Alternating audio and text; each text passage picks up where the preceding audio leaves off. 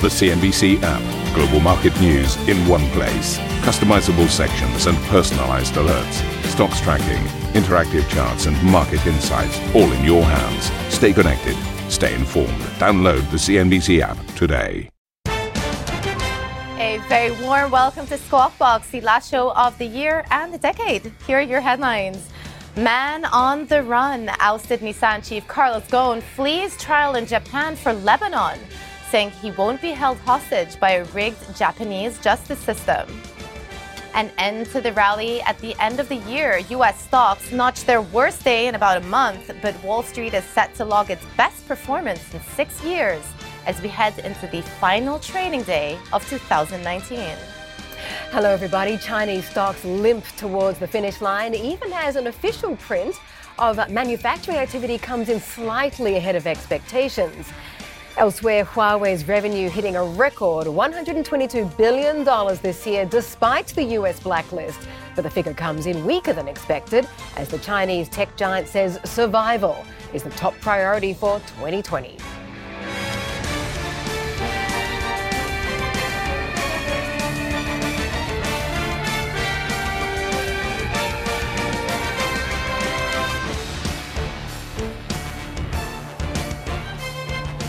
Well, good morning and welcome to Squawk Box, everybody. Last show of the year, as we mentioned. I want to take you to our top story, though. A former Nissan Renault chairman, Carlos Ghosn, has fled Tokyo for his native home of Lebanon. Ghosn faces trial in Japan over alleged financial misconduct. He was allowed to leave a designated residence, but banned from traveling abroad under his bail conditions. In a statement, Ghosn said he had, quote, not fled justice but escaped injustice and political persecution. The Tokyo prosecutor's office has not commented on the news. Meanwhile, a lawyer representing Ghosn said he was surprised by the departure. He called Ghosn's actions inexcusable and said there was a high probability that the auto tycoon violated his bail conditions. What a story of what intrigue, yes. Amanda, and something that everyone has been watching very, very closely. And of course, let's just rewind back. Um, the first time he was arrested was in November 2018. So this mm-hmm. story has been going on for a very long mm. time and it has caused significant repercussions across all of the car makers involved.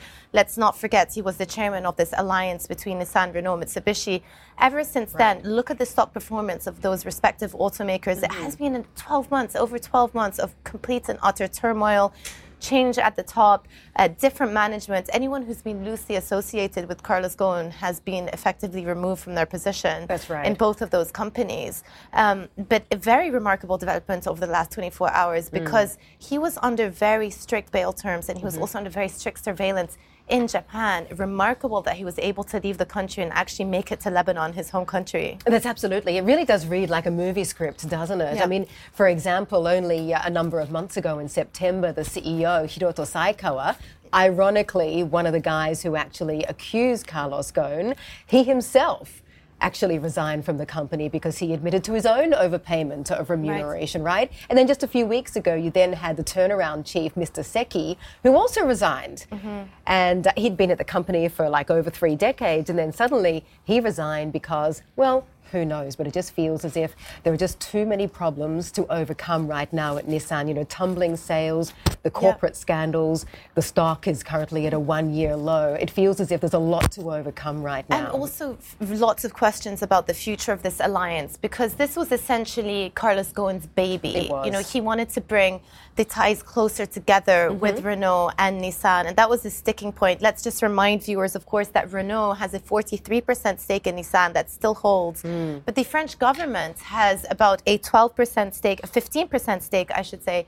in Renault, and they've been very vocal on every single measure that the French automaker has decided to make. And of course, there's now that Carlos Ghosn has stepped away um, there's a lot of resistance to further integration between the two automakers. And many people are saying, look, it's time perhaps for the French company to wash their hands yes. of this Japanese automaker. Perhaps they reduce the stake a little bit, especially given that the company is coming under so much financial pressure. Look at That's the stock right. performance this year. Nissan down 27%, Renault down 23%, in a year where towards the end of the year, actually automakers ended up positive. So these are companies that are still being held down by the questions surrounding Carlos Ghosn.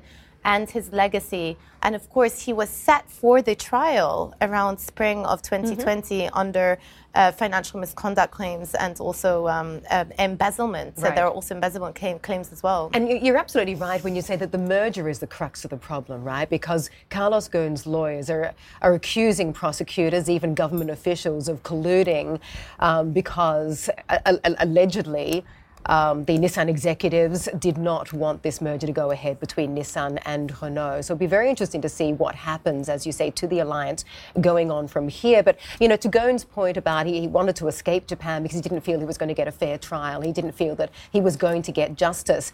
Um, so apparently there is an almost 100% conviction rate mm-hmm. by Japanese courts. 100% conviction rate? I mean, the number like speaks a thousand words, doesn't it? Because um, apparently the system works such that the, the, those who are charged or arrested are held for a very, very long time, and uh, they could be under a lot of duress. Mm. So, you know, for the 108 days that Carlos Ghosn was in jail, for example, he was always under fluorescent lights. He yep. had to take cold showers in the middle of in the middle of winter. He had naturally very restricted if not no contact with his wife. I mean, very inhumane conditions for a guy who hadn't actually you know, I mean, that the trial hadn't even taken mm, place yet. I think I think your point of uh, the presumption of being guilty before innocence is, yes. is, is, one of the major features that has come out of this, and, yes. it, and it speaks to the Japanese legal system. And to your point, almost 99% mm hmm plus of cases uh, in mm. the end.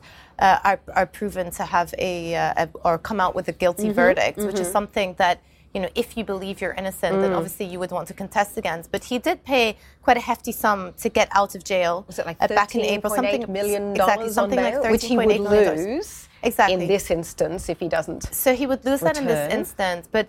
There are lots of questions now uh, surrounding the the circumstances of his departure from Japan how he was able to make it out of the country, which mm. passport to use. Remember, he's Brazilian, Lebanese, and French, uh, so he's nationals of all of those three countries.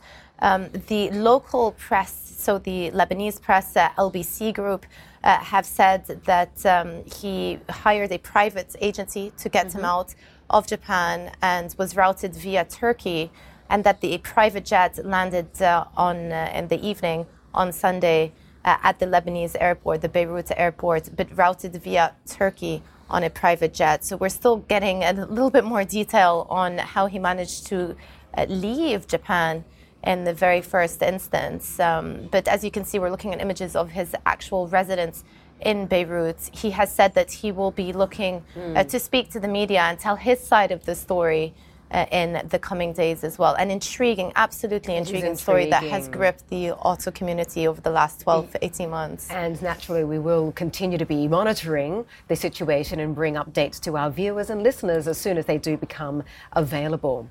Okay, well, let's move on now because not only is this the last day of uh, 2019 for trading. It's also the last day of the decade. So on this occasion, let's take a look back and take a look at how the S&P 500 has performed over the past 10 years. What a 10 years they have been. The percentage gain has been 188.8%. Uh, just yesterday, it was actually higher than that, but uh, there was a negative day for the three US indices in overnight trade. In fact, the Dow and the S&P posted their worst day since the 3rd of December. Maybe a little bit of a breather would not be a bad thing though, right, Jemana? I think they started to get somewhat stretched.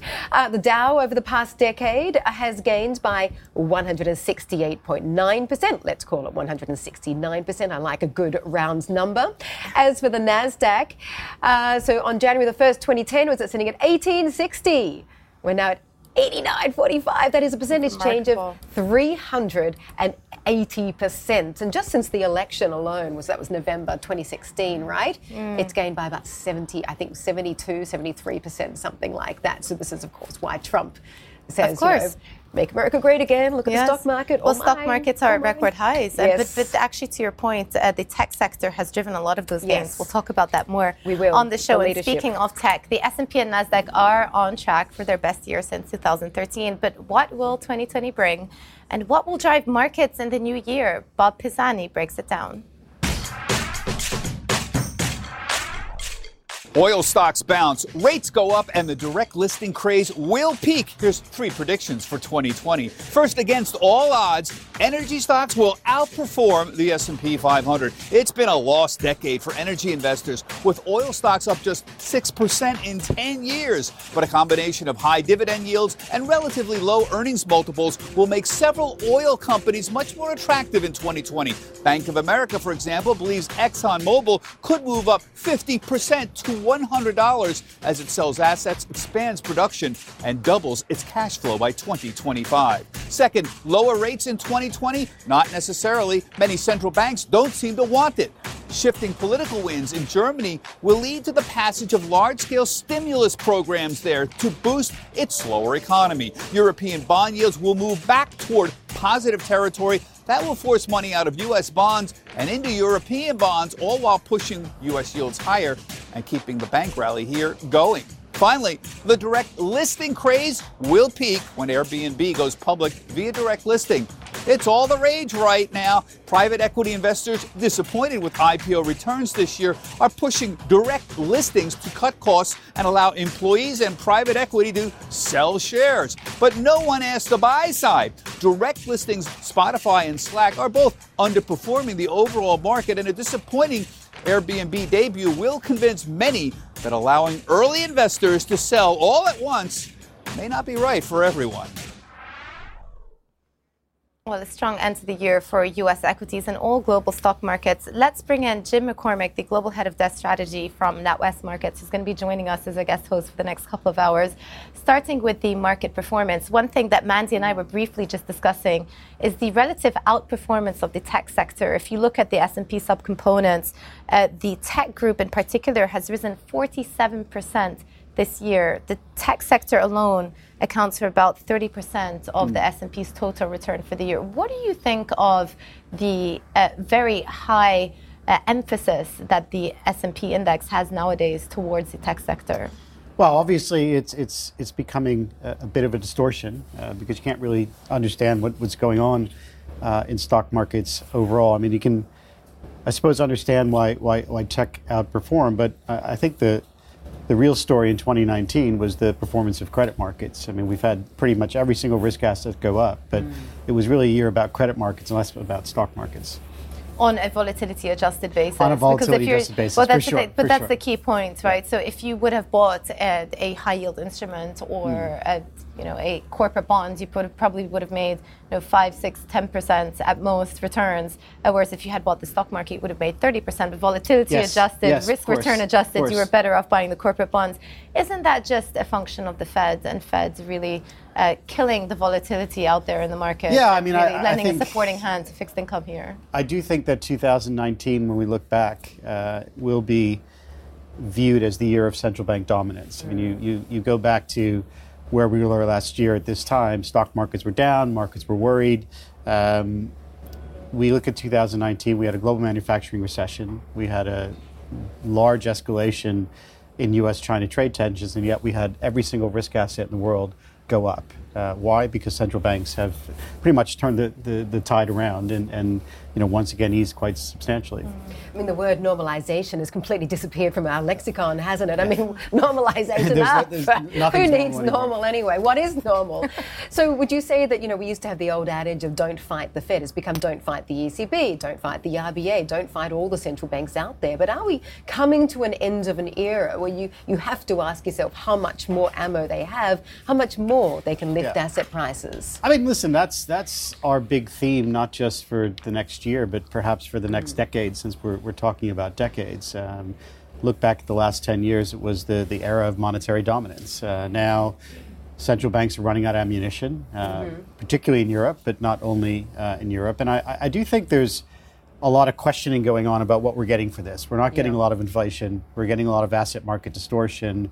Uh, and I think people are starting to worry about the, the, the cost benefit analysis of all this monetary dominance. But we are starting to see the CRB really uh, reassert itself, particularly since selling off in the mm. summer. And as it's starting to rally, I wonder whether if we continue to see a weakness in the US dollar, which does seem to be sort of uh, rearing its ugly head, I wonder if we'll continue to see commodity prices rise into 2020 and whether that yeah. might be an inflationary force the Fed will have to pause for. Well, I mean, there's there's there's lots of things in there. Uh, I mean, firstly, we should probably in our two hours talk about uh, inflation. Um, mm-hmm. You know, when I look at the CRB, it, it, it does tell me two things. One is is that uh, we're getting a stabilization in global manufacturing, which we saw mm-hmm. in the mm-hmm. China PMI numbers uh, overnight, but we're also starting to get that, that turning point in the US dollar. One of our big right. stories for 2020 is, mm-hmm. is we mm-hmm. do expect the dollar to be weaker. It's coming mm-hmm. probably a little bit quicker than, than we had thought, but you know certainly something that we're kicking off 2020 with, with the real trend. And certainly something which would be good for emerging markets, which we will also talk exactly. about over exactly. the course of the next two hours. So uh, thanks, Jim. You'll stick around with us. And also coming up on the show, Huawei reporting record revenue in 2019, but says survival is the key going forward. We'll bring you more on this after the break. And if you just can't get enough of Squawk Box, be sure to tune into our very own podcast. Head to CNBC.com, Apple Podcasts, Spotify, wherever you get your podcasts have a listen and download today's episode.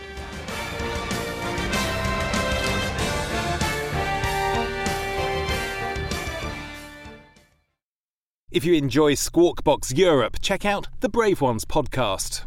The series explores the rise of some of the world's most successful entrepreneurs. Through exclusive interviews with family, friends, and colleagues, the Brave Ones podcast features stories of determination, resilience, and ingenuity. Available on Apple Podcast, Spotify, and Google Play. The Brave Ones podcast presented by Credit Suisse.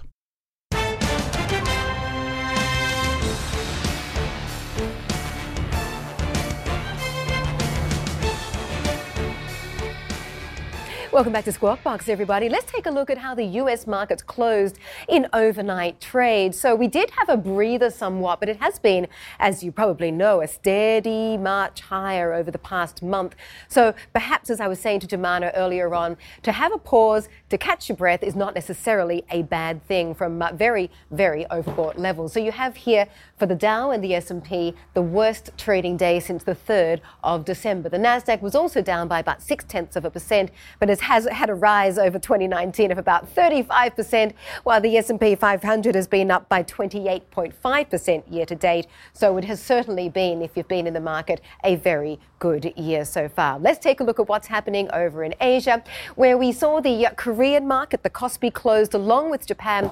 The scoreboard there was for the Kospi a gain of 7.7%. For the Nikkei 225, it was 18% for its 2019 gains. So the Chinese markets were open. The Shenzhen was up by half a percent. The Shanghai market up by three tenths of a percent. It was a good year for Chinese equities. We'll talk more about that in just a second with our guest.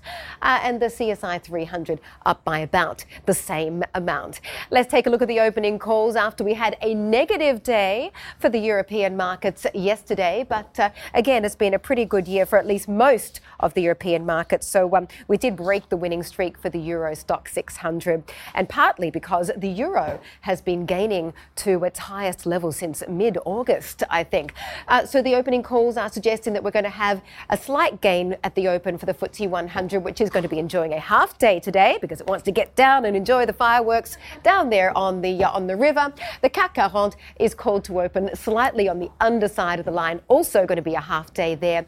And uh, Frankfurt was uh, uh, yesterday, I think, just a half day as well. And so, uh, and also the the Swiss market is going to be closed today, along with Italy. So the market open will be in about 40 minutes and counting, Jemana. And uh, I'm going to hand it back over to you. Mm. And we're also counting down to popping champagne tonight, especially if you've been long stock markets this year, Mandy, aren't Absolutely. we? Absolutely. All right. China's official read of manufacturing activity has slightly beat expectations for December. The PMI figure has come in at 50.2, edging out a poll by Reuters economists, which expected 50.1. The country's National Bureau of Statistics reported that production quickened with notable activity in sectors such as food and beverage, clothing, medicine, and automobiles. But a tumultuous year for Huawei has done little to affect sales as the company says it expects revenue to jump 18% in 2019 to hit a record $122 billion. Still, the figure is just under last year's 19.5% and weaker than forecast. The Trump administration has attempted to weaken the Chinese technology group by blacklisting it in the US and lobbying its Western allies to do the same, but with limited success. The company, however, says it is cautious going into 2020, predicting it will be a difficult year and saying survival will be its top priority. So that is Huawei, obviously a company we've been watching very, very closely yes. in the last year. Uh, let's get back out to our guest host, Jim McCormick, the global head of desk strategy from NatWest Markets, uh, picking up on the stock market action. Mm. And let's talk about Shanghai now, up still at 23% for the year. Um, doesn't that tell you that despite the trade war, whatever the Chinese authorities are doing to prop up the market is successful.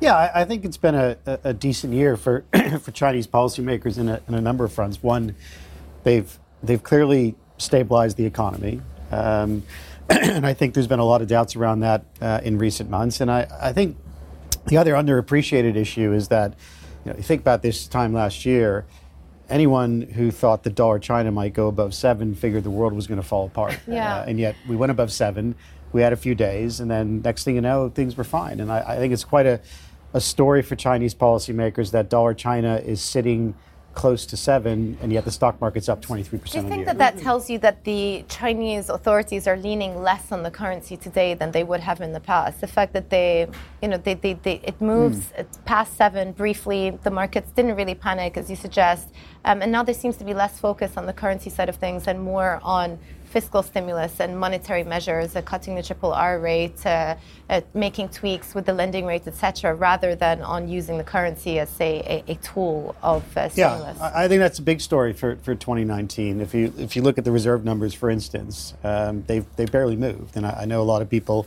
will claim that there's hidden reserves that the Chinese use to to prop up the currency, but but I don't see that. I think it's quite a story that we've had this move in the currency. The Chinese didn't intervene. The stock market's up 23%. It's been a, a pretty good year for Chinese mm. policymakers. And I think the irony here is that because of the trade war, it's really just pushed China to become a whole lot more self reliant yeah. and throw a lot more money and resources into developing these strong indigenous sectors, such as 5G. I mean, I think Huawei is an excellent example of this. I mean, because, you know, it's been cut off from, in some certain areas, the US market, it's like, okay, well, let's just make it you know, make it bigger That's and stronger right. at home. Let's be the world leader. And already, arguably, China is the world leader That's right. in 5G telecoms. And the likes of Xiaomi, Huawei, Oppo are going to completely overtake the likes of Apple and Samsung, mm. probably, in terms of smartphone sales, 5G going forward.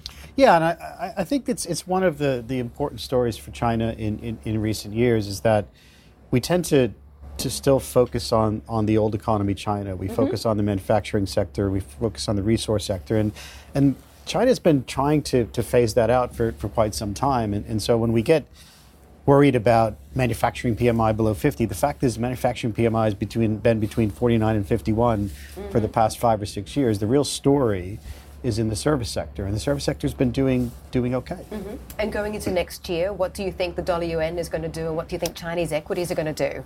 Yeah, I mean, I, I, guess that the, the base case here is that dollar China is not going to move very much. I mean, if, if we've got a phase one deal, if things are going to quiet down, but part of re- that quieting down requires China not to do much with its currency, I'd expect dollar yuan to, to, to be pretty quiet as far stable. as it's pretty stable. You know, mm-hmm. I, I, think as far as, as Chinese equities are concerned, I think generally speaking, emerging market equities look like a, a, pretty good buy heading into 2020. And given that you're looking at the markets and we spent so much of this year talking about the trade war, is a phase one deal sufficient for you to put this problem to rest for the time being? Well, you know, listen, I, I, I think there's the, the, the, headline risk and then there's the, the real story. I think the headline risk goes away for a bit. We have a presidential election, which we'll, we'll probably talk about uh, in the U.S., and, and that's going to be a big focus you know, this, this U.S. China war is more than just the trade war. This is a, a mm. multi decade story. It's not going away, whether there's a Republican or a Democratic president in 2021. But for the time being, it feels like this, this trade war headline risk is going to go away. Do you think that there is a risk that the phase one deal will not get signed? Listen, I always think that's a risk. I, I, I've been pretty pessimistic about U.S.-China trade relations for some time, but I will say that um, you know what we've seen in the last three or four weeks has been encouraging. But yes, I think that's always a risk. It's very hard to predict what the U.S. is going to do. Mm, certainly, markets are putting a lot of hopes on this prospective phase one deal. If something goes wrong, goodness, it will not be a good start to the year for stock markets. It's not a strategy. Hey, we saw that. We saw that in January of this year, yeah. and what a turnaround it uh, it was by the end of the year mm-hmm. with the all of the tariff dates to look back at this year. It's been a wild year as far as the trade war is concerned. All right, Jim McCormick, Global Head of Debt Strategy from NatWest. Uh, we will pick up the conversation with our guest host. Uh, but as you mentioned, 2020 is shaping up to be a big year for Huawei after a rough 2019. Head online to find out what major challenges await the Chinese tech company in the new year. Thank you for listening to Squawk Box Europe Express. For more market moving news, you can head to CNBC.com. Or join us again on the show with Geoff Cutmore, Steve Sedgwick, and Karen Tso, weekdays on CNBC.